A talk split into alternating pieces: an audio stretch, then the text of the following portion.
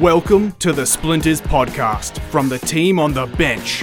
Community Radio's leading, no holds barred Friday night sports show. Available online and replayed on Triple H 100.1 FM. Now, here's your host, the Lord Mayor, Keith Topolsky.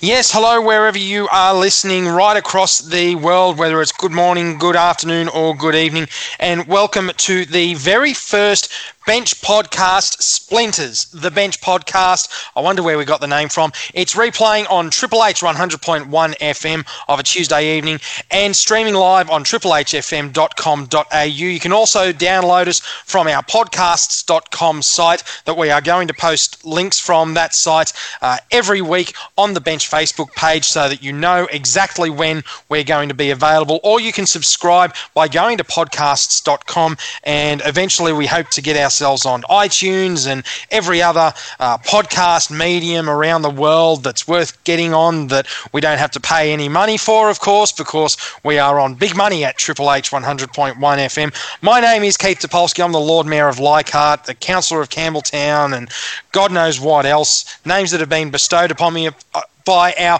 very first Splinters guest. Uh, he's decided to just bestow all those names on me, even though he knows that I absolutely despise them. Uh, he is community radio's number one cricket analyst. He is the seer, he's the sage, he's the wise one. Hello, Matt Mears. Whoa, whoa, whoa, whoa, whoa, whoa, whoa, whoa. Guest. That's how yes, you introduce yes. me. It's, it's the big deal with the, the Splinters podcast, first ever one and I get introduced as the guest. Yes, because I am the host, and if you want to be the host, then you can be the host next time, and you can introduce me as the guest. I don't know. I don't care. I'm not a guest. You I are the guest just because I'm the host. of the bench as you. I am not a guest. You are the guest because I'm the host. The guest. How am I ever a guest? I'm not a guest. I am the co-host. I am the co-host, not guest. If you're going to just call me the guest, I might as well just leave now, and it'll be the worst first podcast ever. Well, thanks for tuning in, everybody. We'll catch you next time on Splinters. then, given that Musy's decided to have a temper tantrum. Well, that that that worked really well for our first ever podcast. But uh, I would hope that you would be a bit more. No, I would not do that to. I would not do that to our adoring fan base. I know that it's something we've probably mentioned on the bench a few times. That this was something we were going to get looking into and just due to whatever happens on Triple H, we've only got our two hours on a Friday night. Sometimes we don't get to as many things as we would like to on the show, but now we've got something a bit more here. We can expand on things, and people can hear a lot of things that we've got to say. We do have a lot of opinions about a lot of things that usually on the bench, Tony just talks right over us, so we don't get to say it. But now we've got the platform. Absolutely. And with four people on the bench, usually a host and three panelists or three guests, as it were, hence why I've labelled you a guest. I'm not a guest. As, as you say, Musi, it is difficult to get through everything that we want to talk about. So it's wonderful that we've got this extra hour of content, or close to uh, probably about 55 minutes once you put in the ads and the intros and the outros and all that sort of thing. But that's why we do have the podcast. There's more we want to get through, and we can discuss things in a bit more depth. So take us through exactly what our listeners can expect on this and in future podcasts.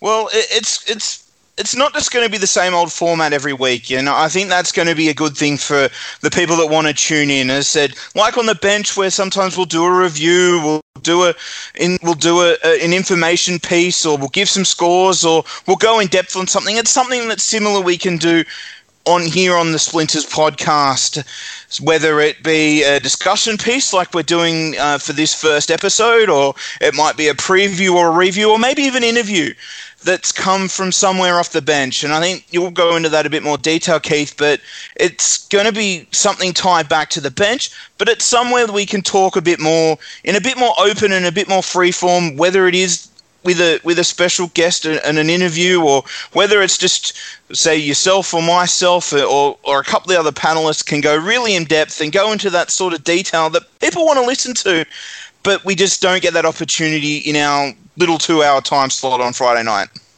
Yeah, it is, unfortunately. Who would have thought that all those years ago when we started with a one and a half hour show, uh, 6.30 to 8 on a Friday night, that we'd get to a point where we'd have a 6 to 8 show and we still wouldn't have enough time. And now we have to do a podcast. And who knows, this could grow into a two hour podcast by the no, time don't we get do, through everything. don't, don't tell that. Don't don't tell me that. But I think what's going to be good about the podcast is that you're not going to just hear us two every week. It will be all of the guys that you hear on a Friday night will be contributing in one way or another, whether they'll be doing the interviews or coming on for the previews. So we'll be rotating it around. We'll be keeping it nice and fresh. and there will only be a maximum of two of us on any given podcast. There may only be one of us, given that we may be doing interviews as well. And for example, I think it was Jeremy Hook, was it? The interview that was done on uh, the show a couple of weeks ago. We may only need the one of us to do that interview. Well, that one was on the that was on the bench. It was on a Friday night, so we have put that up. If you go to our Facebook page, facebook.com slash the bench HHH, you can listen to that. We will be doing a couple of special episodes as we go along where there will be some of those long form interviews that we'll do on the actual show proper. We'll put them up as bonus episodes, but if it's a numbered episode like this one, episode number one, it will be original content, which I think is what we've got to stress to a lot of our listeners out there is that, yeah, sometimes that it can come around and, yeah, listen to such and such a podcast. It's just a rehash of the show. If it's a numbered splint, if it's a numbered splinters episode, it's original content. Absolutely. And you did say that this is episode number one. So let's get into Yeah, the topic. uh, Keith. Keith. No, don't Keith, do this You know, me. no, no, Keith. Don't do this to me. No, no, no, Keith. You know what I'm going to do. This technically Don't. may be episode number one, and will go out as episode number one. But you tell our little listenership out there what what episode is this really? What is it really? This is episode number one. I'll hear No. no more lies. It's not No. like anybody's recording ma- material or recording technology broke down on them when we recorded episode 0.5 or anything like that. So don't start spreading those lies, although they're not actually lies, they're actually completely true. My Skype recorder did break down on me, so we lost the first episode, so we're redoing it. But you have lied, and that I'm not going to hear Keith? anything of it. Keith, all I've got is one line for you. This Oh, yeah. isn't the greatest podcast in the world. This is just a trip. It's a tribute. Yes, we Ah. recorded this yesterday, and we probably did probably what was one of the best first podcasts ever. And Keith's computer dies on us, and here we are the next Ah. day recording it again. So if it's horrible, all complaints can go to one K Topolsky, care of Leichhardt Oval. And um, all I can say Ah. is, we, I hope it's as good as the last one because it was pretty good. It was some quality content there. I don't know if I can just turn it on and be that funny again, Keith. I think you, I think you're really going to have to turn it on here because I think we owe it to our, our fans tuning in for episode 1.2. Well, as long as I'm turning it on and not turning you on, that that's all we Oh, need to worry about. So No, Keith. Your dirty gutter mind comes it again. Tony's not here, threatening to get nude every second episode like he does. We're trying to save the people from that, and you just go straight down that line. And we're not even five Uh. minutes into the podcast. Come on. Well, we actually are. I'm doing a recording of this and I'm doing a timer as well just to make sure. So we're actually eight minutes into the podcast. Oh, so here there you go. But um, all right, let's get. We've had eight minutes in the sweep. You won. Well, okay, I'll, I'll take that. But we will start off our first podcast, re-record second podcast if you want. But it is episode one. Point two. And 1.2, fine. And uh, not last week, but the week before, you would have heard uh, on the bench uh, discussion uh, involving uh, Tony Dawson, Dom Rizzuto, and myself about the Australian government putting in a bid for the next FIFA Women's World Cup. And from that, we've decided to get into uh, a little bit of a side issue, I suppose, if you like, not necessarily regarding that particular event itself, but more around the stadium's policy and bidding for major events and what's needed for some of these major events. And a soccer World Cup or a football World Cup, as it is, is probably not a bad starting point because they have very strict criteria on what qualifies for a stadium, such as a particular capacity or a particular, um, what's the word I'm looking for? Um, uh, build of stadium or criteria um, that they have to follow? a, a, criteria or the the way the ground is constructed. Um, orientation is the word I'm looking for. So the orientation of the stadium as a rectangular stadium. Now that plays into the New South Wales government stadium policy suburban versus major grounds now Mearsy, we've had this discussion before, not just on the unrecorded Yesterday. podcast, but on the show previously as well where do you stand on the stadiums policy? Because if we want major events, then we're going to need world class stadiums. But at the same time, you only fill them once in a blue moon. Well, you certainly do, and, and you can see that you can see the want from the governments to have these big stadiums. You can see they want to draw these big tournaments to the country. They want eyeballs on because the the the knock on effect that that brings it brings tourists, it brings eyeballs, it brings more interest into the country, and hopefully dollars. And and you get the people coming from the tournament, you get the people watching the tournament going.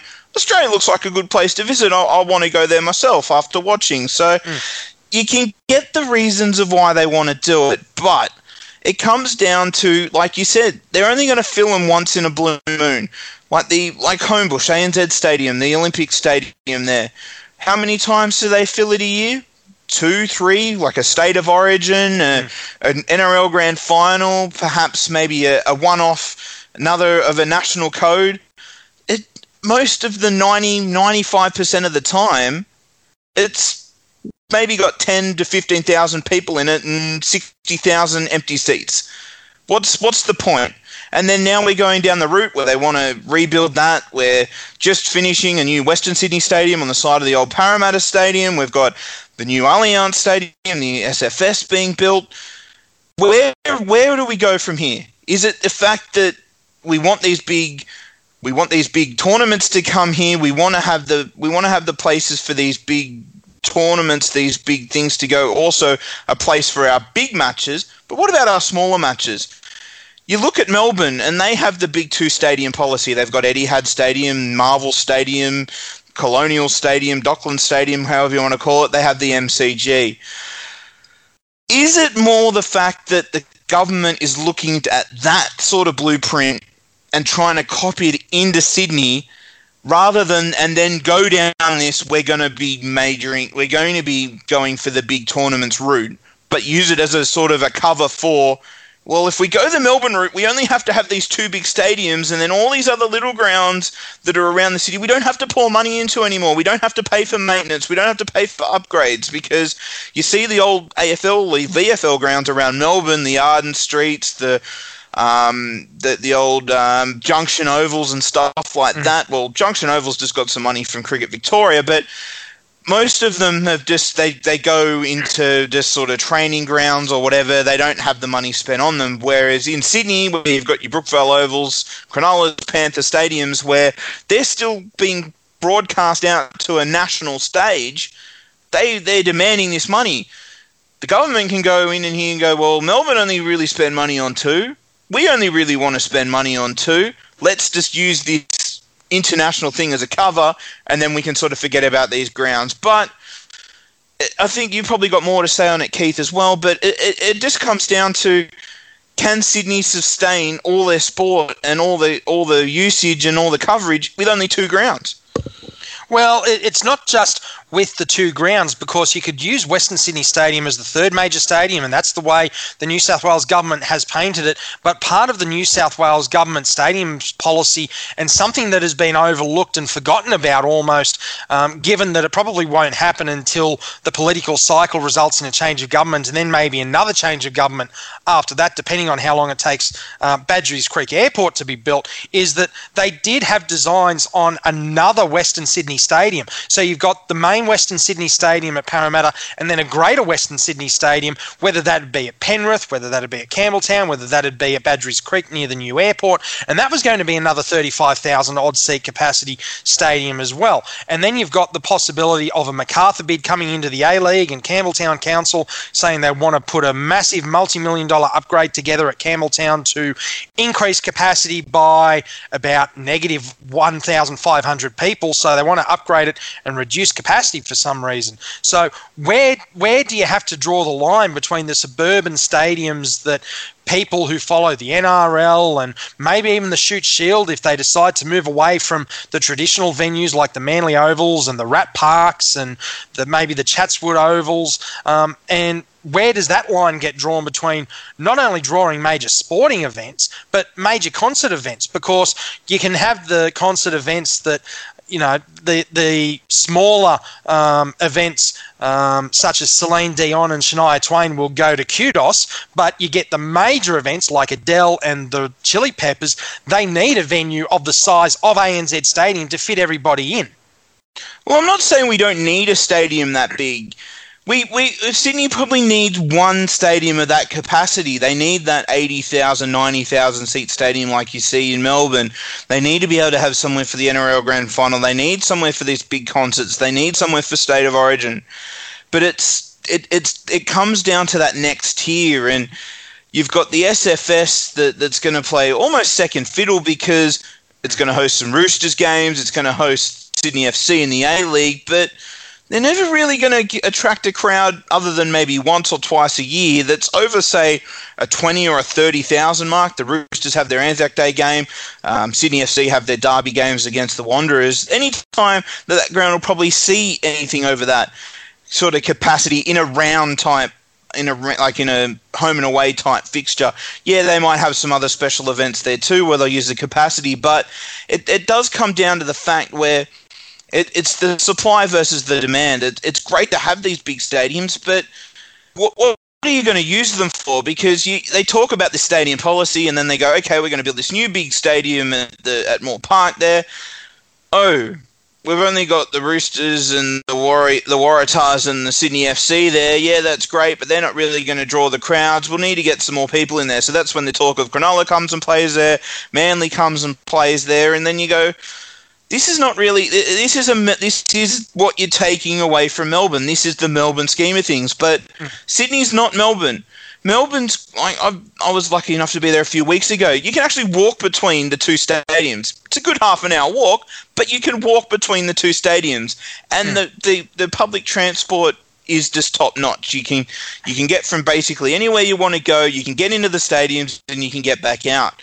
In Sydney, if they were going to take I'll use myself as an example. If they were going to, being a Manly fan, a, man, a Manly season, Manly ticket holder, if they were going to take the games away from Brookvale and move them to Moore Park, I'd seriously consider that, uh, reconsider my ticketership because, and not because of this Manly travelling over the Spit Bridge thing. I'm more than happy to do it. I travel to freaking Bella Vista every day to, to go to work. I'm not afraid Nothing of traveling. wrong with Bella Vista and the Hills District. Thank I'm, not, I'm just saying it is. A, it's an hour. It's an hour each way to travel. So I'm not. I'm not adverse to traveling as much as the Northern Beaches um, vibe seems to be the Insulinsa Peninsula. The fact is that it is an absolute pain to try and get from the northern beaches to Moore Park in any sort of time when they'll be playing these games. You try and go the Spit Bridge, you go Military Road, it's just an absolute car park. Even if they do put the, the buses on, they get stuck in the same problem. If they had the infrastructure, if they had the train where I could get on at Brookvale Oval and it took me 20, 25 minutes to get to Moore Park, I'd be more than happy to do that. More than happy. But the infrastructure is not there in Sydney to run that two stadium policy. So that's the need of the suburban grounds because Sydney is more spread out. They have their more manly towards the north and you got the Panthers out to Penrith. You got the Tigers now moving into southwest it's not like Melbourne where it's very inner city tribal and it's not it's only a couple of kilometres here, a couple of kilometres there. Travelling around Sydney, even going from from a, a personal point, from going from Manly to a Penrith game, it could almost be an overnight trip. if it's a night game. Sure, it's good to have a night out at Panthers as well. That's a bit of a sweetener on the deal, but that's the sort of distance we're talking around Sydney. It's not these little tram rides that you see in Melbourne. Now, we've always said that people are bred tough in Sydney's western suburbs, and I have to say that that's true. If you consider the peninsula to Penrith to be a a road trip, an overnight stay, given that I'm a very proud graduate of the Penrith campus from Western Sydney University, and I live on in what's considered northern Sydney, really, at Castle Hill. So the fact that you consider that a road trip is an absolute disgrace, but it does well, provide yeah, go on, have a sleep. Well, I was going to say, it's, I wasn't saying it's a negative thing. I was saying it was actually a good thing. It was a good, well, I won't say excuse, but it was a good, it was a good uh, excuse to to go and have an event. It was you could go have your road trip, you could go and see your, your team play, you could have your night at the Panthers, even though you'd probably find me in the little games section trying to win the basketball game downstairs rather than probably in some of the other places of the of the club. But well, the Aqua Golf's not running at 2 a.m. Ah, uh, yeah, that's true. If it was, then I think it'd be some sort of other night golf or something that we won't get into on this show. Tony's probably there, and we don't want to know about it. But, um, but, but, uh, but it, it's not a bad thing to say that it's a road trip. It, it's an excuse to go and and and get out there and and something you probably wouldn't do because Sydney is that sort of spread out that you, you almost need that reason to go and experience some of some other parts of town because I said Penrith is great. I'm not having no knocks on Penrith at all, but being from the north of Sydney, there's not a really a lot of things pulling me out there. But a Manly game, of course. And then we get to go to Panthers afterwards. We can stay the night because we'll probably be a bit too uh, refreshed to be able to drive home that night. I don't see it as a bad thing rather well lubricated, shall we say? but um, that that that raises another interesting point. Well, two of them actually, and uh, one we'll get to a little bit later on. But you raised the geography of Sydney and the geography of Melbourne, and that, that's a very good point because, as you say, you've got Manly to Penrith, which takes forever, and that those are two clubs considered to be Sydney clubs in the NRL competition. You've then got Manly to St George Illawarra, and what happens if the Dragons play in Wollongong? Now, for me, I would consider that to be an overnight trip coming from the north of Sydney, as opposed to someone who maybe lived in Campbelltown, who would only consider that to be a half-hour trip. But someone who lives uh, on the other side of Sydney, such as ourselves, would consider Wollongong, even though St George Illawarra is technically a Sydney team, to be an overnight trip. That that pales in comparison to the fact that Essendon, which which I think is probably the most far afield of the Melbourne clubs in the AFL, is only about 10 or 15 kilometres from the city centre. And then the next furthest away would probably be Hawthorn, which is within the 10 kilometre radius, I think, of um, um, Swanston Street and um, all, all those areas down there. And then you've got the likes of St Kilda and Collingwood and Carlton and Richmond, where if you get onto a good golf drive, you could probably drive the ball through three of those suburbs. So is that perhaps why the two or three major stadium policy in Sydney would work better than what it does in Melbourne? Uh, simple, and Melbourne would only need it because of the traffic on those grounds uh, in terms of the playing of the games, whereas in Sydney you need it because you've got the population so spread out and the clubs are so spread out. Bondi to Cronulla to Manly to Parramatta to Penrith to Campbelltown back to Leichhardt. Well, that's right. It, it said it's a completely different geographic base. It's Sydney's built on a penal colony. It's it's not meant to be a planned city like Melbourne was. Like it, it it comes down to that supply and demand, and it comes down to the demand for these stadiums is not in the, the one or two or three like well, we'll go strategic in quotation marks, but these two or three dotted stadiums that there are through the middle of the city, and maybe a fourth if we get one out towards the the Badgerys Creek Airport. I said, it comes down to if we're going to build these stadiums, who's going to play there? Because you, you've got okay the Sydney the the Moore Park one yeah we've gone through a few ones that'll play there the new redeveloped um, ANZ yeah there'll probably be the same sort of tenants there are now the new Western Sydney Stadium on Parramatta Stadium you've got Parramatta and the Wanderers there you've got the West Tigers now playing their games that used to be at Homebush now being moved to there but when you start looking further afield if they're going to say build this Badgerys Creek Stadium who are they going to be wanting to play there? Are they going to are they going to say, well, West Tigers instead of playing at Campbelltown, we want you to play here. Penrith instead of playing at Panther Stadiums, we want to play you here. We'll get this new Macarthur side come into the the A League. We want you to play here. When you've got these stadiums that are going to be at or around capacity of the crowds that they're going to draw for these games already there it just comes down to rationalisation, and you can see where they're coming from as a government, but it comes down to to money and not wanting to spend money on all these grounds. But it's not like we're saying we want you to spend the same sort of money that you're going to spend building the new stadium at Moore Park on Brookvale Oval. I'd love it if they did, but I'm, I'm, I'm more realistic than that. I'm just saying there's more you can use the money more wisely and we, you can get more use out of these suburban grounds without having all these big stadiums and you can get the games where people want to go and you can go and watch some of these games and they're not going to be 15,000 people in an 80,000 seat stadium because it's, it's, it all comes down to that rationalisation. You, are talking about the Shute Shield earlier as well. You you see the grounds they're played on, Manly Oval, Rat Park, where we go across. We go to North Sydney Oval, and and and and Chatswood Oval is there as well. You, are you going to try and kick some of those teams out of playing at those iconic grounds in order to try and fill up the usage of these big stadiums? There's a reason why we saw Rat Park and Manly Oval for a for a Manly Warringah derby get a bigger crowd than Brookvale Oval. It's people like going to these grounds. It it adds to the game day experience and. It's just something you can't get in these bigger stadiums and people don't like going and, and feeling uh, just empty and cold and there's no atmosphere. I, I think that it's just it can be done differently, but it doesn't have to cost any more money.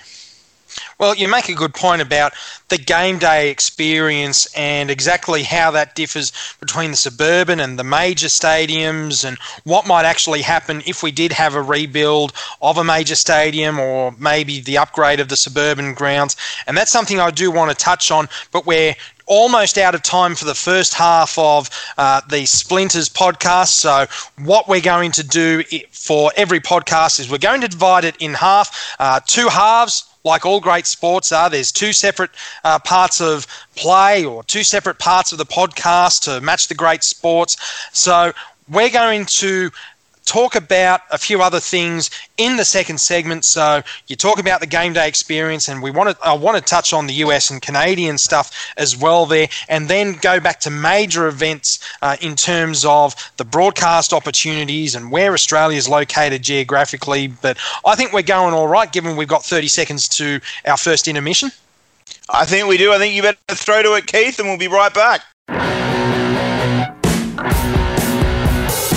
Welcome back to Splinters, the Bench podcast, uh, replaying every Tuesday night on Triple H 100.1 FM, streaming live on the web at triplehfm.com.au, or you can download us from our podcasts.com website, which the link will be provided every week on our Bench Facebook page. Um, and you can just download from there, or you can subscribe at podcasts.com. We will be posting uh, links and uh, instructions on how to subscribe to our podcasts. But, Mearsy, let's get back to what we were talking about earlier uh, with the suburban stadiums versus the major stadiums. And we briefly touched on it in that first half of the podcast. You spoke about going out to Panthers, making a day trip or a road trip and making a night of it and an overnight trip. Of course, they've got the hotel out there and they've got 300 restaurants and 1,500 things to do inside Panthers. But something that might be feasible with some of the other stadiums, such as Brookvale Oval in particular, there's room there to develop not just a new stadium, but maybe an entertainment precinct with restaurants or special shops or outlets inside the actual venue itself, along with maybe making these suburban venues centres of excellence.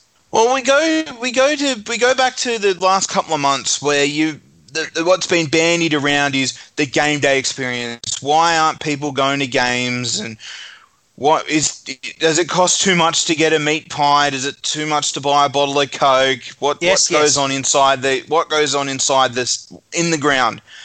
In my opinion, that's too narrow in thinking of the game day experience. When I talked it before the break, I was talking about the whole trip. It was the game, it was Panthers, it was the whole trip and experience, the whole sort of Mm. 24 hours really of that whole trip and experience. It's more than just the game. And there's a lot of places around where it can be more than just going to watch the game. Like if you go to Cronulla, you go to they've got the Leagues Club there, or you can go down to Cronulla or one of the other beaches down that way, and, and you can ex- you can have dinner out. You can have that experience there. If you come across to Brookvale, you can go to Manly before or after the game and, and have a meal there, or go to the pub or whatever you want to do. Brookie it can be. I don't know how many people will be lining. Well, I know how many people line up at Brookie Mackers. I've lined up at Brookie Mackers after a game, but but that's that's what I mean. Like, I'm just saying there is more to there. All these talks and discussions just focus on the ground and what's in the ground. These trips to suburban grounds, as I was saying before, it's getting. It, talking about my Penrith experience, getting me off the beaches and to Penrith. Why not would someone not from Campbelltown, if the Tigers are playing at Brookvale Oval, they can come across and they can experience, they can do whatever they like and then come to the game and, and experience another part of Sydney. So there's that as well. You, even for you, the Lord Mayor of Leichhardt, you go to the you can go to a Tigers game at Leichhardt, then you've got all of the the Leichhardt and and all that nightlife around there as well to experience as well. So That's a there's fair there's walk. That's a fair but I'm walk. just yeah, but it, I'm just saying if you're outside the area, it, it's it's a lot closer than if you're going to say come from Wollongong. If you come up to watch the Right. Dragons play at Leichhardt, it's a bit it's a bit closer than if you were living in Wollongong. But that's what I'm just saying. Like I'm saying, there is other things around that can add to the game day experience. What I think you were trying to lead me in before with with um, what's at the actual stadium. Yeah, it's nice and not bad to have your ten dollar packet of hot chips and your eight dollar bottle of water, but there's there's room at grounds to do other things as well. Brookvale Oval is an example that you were throwing me into there, where to be viable as a suburban ground, they need more things happening there. They need more of a precinct around it. They've, they've got prime real estate on that southern end at the, the Fulton Menzies stand end. It faces the main road, Pittwater Road, the main heart artillery straight through the northern beaches. That would be perfect that they could rebuild that stand.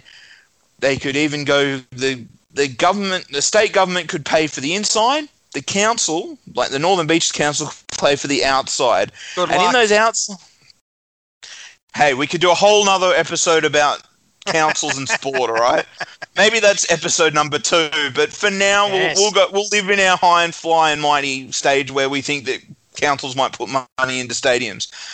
But they, what they can, well, they said this idea they'd actually be making money because there's prime real estate along that main road, Pittwater Road, there, where they hmm. could do retail, they could do restaurants, they could do all sorts of things in those in those shops there, and draw people as a destination. And guess what? If you have your, your Indian restaurant or your Chinese restaurant or even your fish and chips takeaway or whatever it is, guess what's out the back door?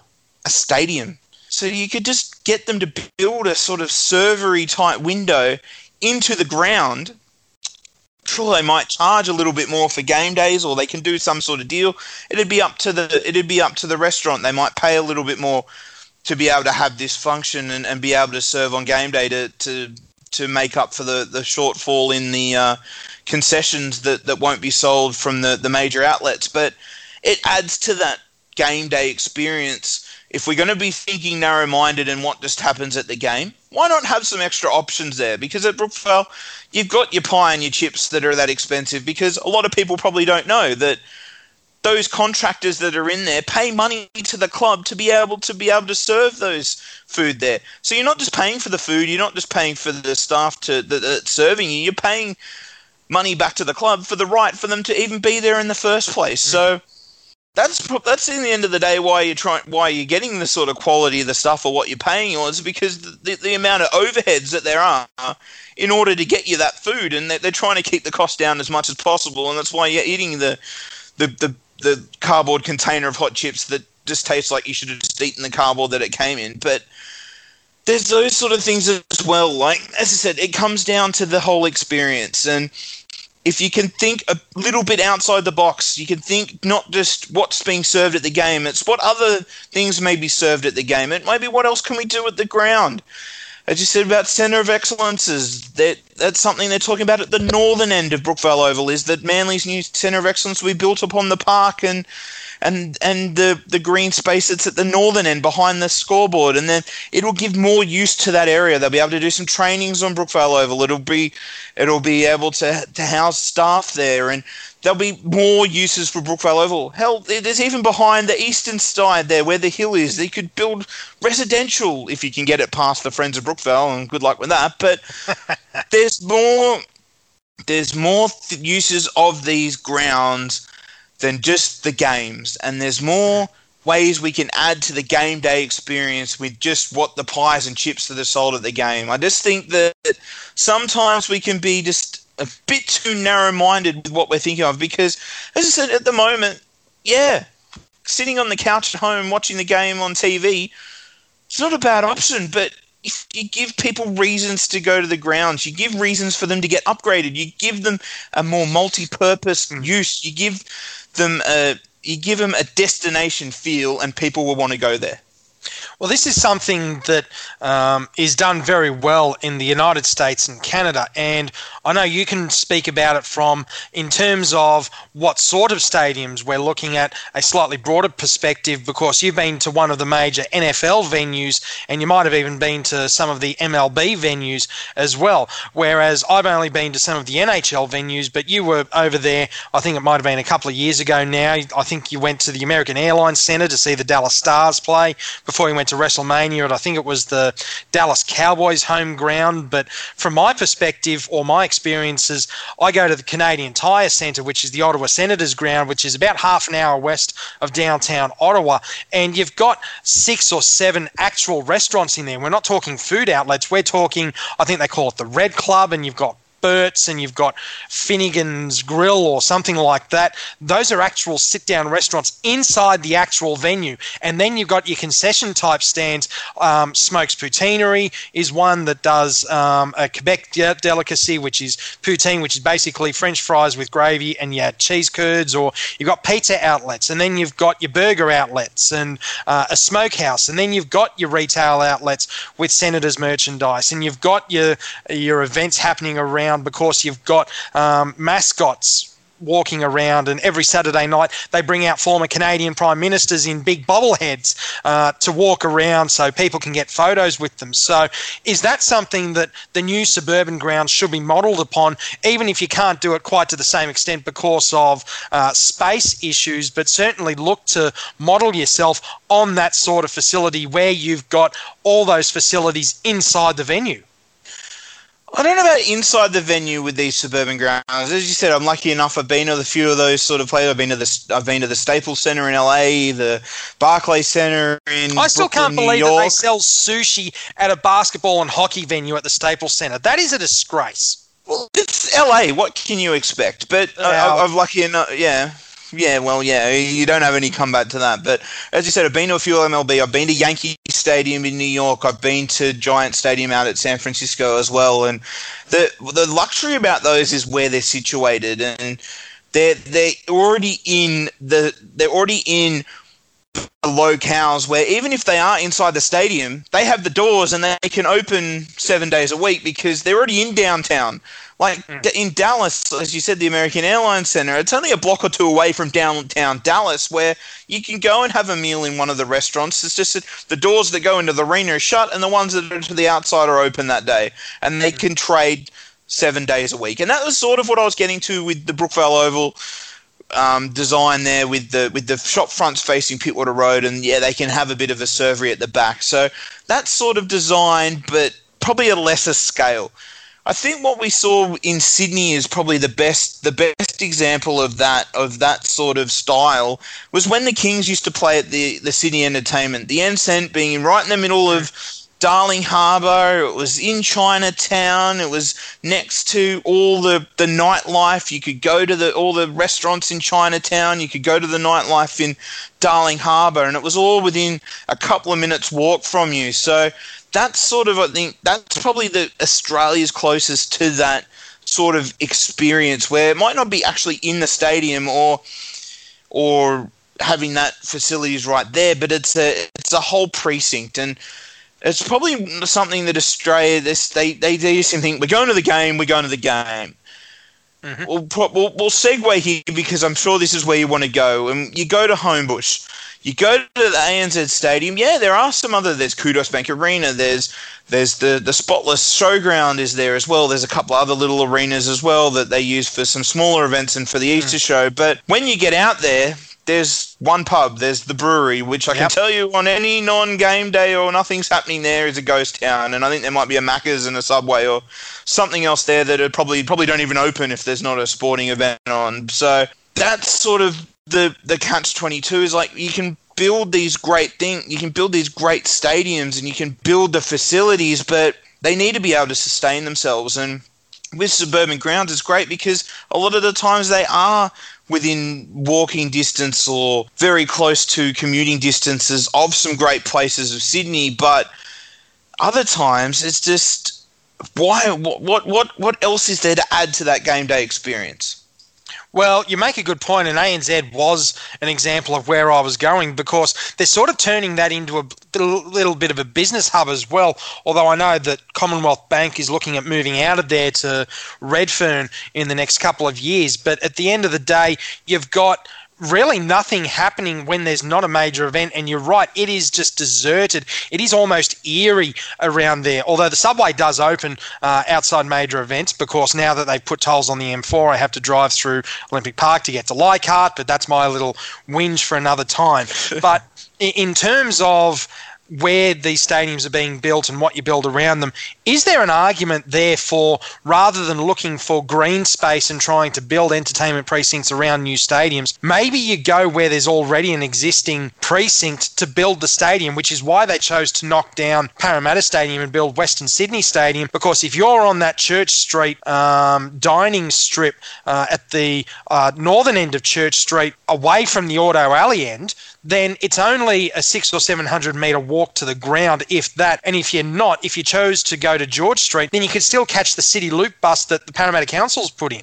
Well, that's right. It's it, it's it's about location. It's about having those other facilities around. And yeah, they'll they'll sprout that. Yeah, we put the buses on. Yeah, we've got the train out to Homebush, but I don't want to sit in a line to, to wait to go home. I want to. What if I want to stay and hang around and do something else? You, mm. There's no real option. It's you get out of you get out of the game and you wait on it, wait an hour in a line somewhere. It's just something that can be done better. It's just something that you can think about the whole experience. You can think about that going to the new Western Sydney Stadium, and maybe you'll have to treat me, oh Lord Mayor. We'll have to call you the Lord Mayor of Western Sydney, as much as I'd, I'd, hate to call it when you're out there calling at the new stadium. I do, I do expect an invite for that first game, but it, it's something where yeah you could have a bit of an experience you don't well, we've, we've been to leagues club before we, we might not do that again but you can hey, you, a, you endorsed west ashfield thank you very much i meant Parra Leagues i meant Parra Leagues oh the annual yeah, the annual Kuttinak roast. Yes, that was it. That was what used to get me to the, that used to get to me. That's probably another podcast calling grand finals on Triple H and the and the camaraderie with other community stations. But yeah, I, am not no bad words against West Ashfield. I'm talking about the one next to your new home home home uh, home stadia. You uh, Lord Mayor of everywhere. You. We're going to start talking about you, Topolsky, how much you get around, but um, but that's what I mean. Like you said, you can you can go have that that that restaurant meal, that that big Saturday night meal, and then you're you're that close to the ground. Like at Moore Park, even when they build the new stadium there, that it's still a decent walk to try and get back into the city and, and find somewhere like that. They're, they're, they're going to improve facilities there for sure, but again, it's very narrow minded. It's what's in the actual stadium. I, I can't stress enough if they want to do something with Homebush, do something with Homebush. Make it something bigger. I, I do know in the last few days they have announced that Cricket New South Wales will be moving a lot of their a lot of their um, home base from the SCG out to Homebush because of the new restrictions, because of the new stadium there, and everything else that's been built out in that Moore Park area. So they're trying to get things in there, but it, it could be just thought out. It, it doesn't have to be sporting people or government people get the right people in there say well this is what people want and let's try and get it there let's make it a destination and not just for the two weeks of the Easter show and maybe the ten events that they'll have on there during the year. Make it make it meaningful, make it purposeful. Give people reasons to go there and experience it. Well, there, there is an argument when you do look at those inner city stadiums to really make sure that you get the facilities in place, particularly with the NRL six o'clock time slot, because we all know that it's a graveyard slot unless you're the New Zealand Warriors, in which case you get to play the game at 8 o'clock local time and everybody's already had the chance. But unless you're in Newcastle or a Canberra at Newcastle, where everything's close, and Canberra, where all the public servants knock off at um, exactly five o'clock, you're going to struggle to get people there because you're not in the city centre. And if you are going to have these events, near population bases where everybody's working, such as the CBD, then maybe there is an argument to build those stadiums smack in the middle of those business districts. Well, you can have a look at, at some of the some of the the the, um, the examples overseas where I said Madison Square Garden, the most famous arena in the whole world, is built on top of a train station. Mm. It was literally built on top of 34th Street Station in the middle of New York. Why there's so much why why can't something be built on top of Central Station? Why can't we think outside the box? I probably wouldn't su- suggest building another SCG on top of Central Station, but you could build a, a pretty good arena on top of Central mm. Station. Could you imagine that? You have a, a decent 15,000 stadium that you could play basketball and those tennis masters, and you could have your concerts, and you're on top of Central Station. How easy would it be to get anywhere? Like, it's, it's coming to the point where Sydney needs Sydney keeps expanding. It keeps expanding, but it just could be used so much better. And it could just, if you used things outside the box and you, you, you thought about things a little bit and you got the right people, not just government types. Sorry, I, I can't, um, I won't speak ill of politics in front of you, your Lord Manus, but you get the right people in, you get the right things in place, you, you, you listen to the people, and we could turn these things around, but a lot of these things just seem to be for votes. It's your worship, and you're going to start calling me your worship, and you're going to show me the due respect. All right, now. yes, your Lord Manus. before we before we finish, we've got just over seven minutes remaining, and we're running out of time, just like we do on the bench. Except we won't run overtime like we do on the bench. We're, not we're going to. to stick to. We're not allowed to. That's that's true. But the one thing that I do want to get into, going back to the major event side of things, one of the things that was discussed uh, on that bench episode with Tony Dom myself was the idea of bidding for an event that is a major global event because of our geographic location. Now, we're well away from Europe, we're well away from the US, but does Australia bidding for something like the Women's World Cup get a bit of a boost given our proximity to the major growing Asian nations of Japan, South Korea, but more importantly, China with their 1.5 or 6 billion people, not that far away from India with another billion people as well, allowing access for those major events into those growing nations? I think it comes back to just when, where, how, why. It, there's so many factors that go into it. The Women's World Cup, probably because we have the stadia, we have we have the capacities, we have these facilities already built. Mm. And yes, you can make that point but it comes down to the demand as well. It's going to come down to who pays the rights fees. To be fair with the Women's World Cup, I don't think it's going to make too much difference at this point, either way. Mm-hmm. I do think Australia probably would be a good chance because they have a lot of the infrastructure already in place. You move along to the Holy Grail, what is the Men's Football World Cup? and the the criteria that you have to match to be able to host that are enormous. The the infrastructure that you have to have, the size of the brown envelopes. well, if we can get some of those, geez, we could we could pretty solve all the world's problems. But the problem is with Australia is that we have the capacity stadiums, but due to cricket and AFL, half of them are, are, are oval. They're they're round, whereas the the men's World Cup dictates that they have to be rectangular ovals. So mm. you've got the new Perth Stadium, you've got Adelaide Oval, you've got the MCG that can host these sort of events, but because they're an oval and not rectangular, they don't want to look at them. Where it's it's again it, it's not thinking outside the box. It comes down to being a bit narrow minded again is that this is the way we've got to do it. But if Australia was ever going to host it, they need to get around that around that loophole not loophole but around that regulation they need to find a loophole in that regulation in order to be able to to host the world cup melbourne isn't going to double AAMI park adelaide's not going to quadruple that tiny hindmarsh stadium where yeah. the the adelaide united play, the, the, the, little Perth Oval, NIB Stadium, I think it's called, they're not going to be expanding that anytime soon. For Australia to host it, they need to do that. But the other hurdles before we even think about that, it does come down to that time zone. It comes down to TV. And much as you'll probably fight me on this one, Keith, I think while the money still keeps coming out of Europe and the money comes out of the United States, while the TV money comes out of there, Australia will not host the World Cup.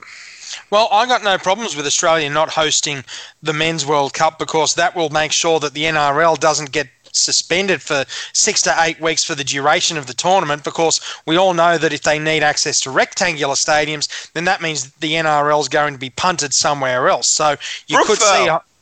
Well, that that's true. You could see a lot more games played at Brookvale, or you're more likely to see those games go to the country. But in, in, the three and a half minutes we've got left, do you see, given that we've already hosted an Olympics twice in Australia, in Melbourne and Sydney, do you see the Olympics coming back with access to that Chinese market, as opposed which has a a much more broad requirement for spawning facilities um, rather than something that's very specific, such as a World Cup, in the next three minutes and something seconds that we've got left.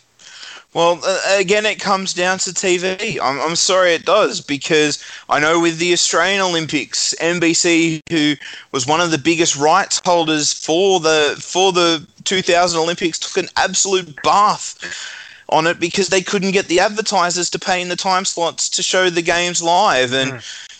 they it just it needs to be in the right time slots there is the point that yeah you get access to the big growing nations but at the end of the day and it comes to a lot of major events as well that yeah we're in the right time slots for China but until they know the the players and they know the the big stars what's the point? Like if you take NHL for an ex- for an example, and they want to move into China, and they might want to do it with the big USA versus Canada that we all love seeing at Qudos Bank Arena. That you know that game is tragic. Up. It is tragic. The standard is awful. Don't claim that that is representative of hockey.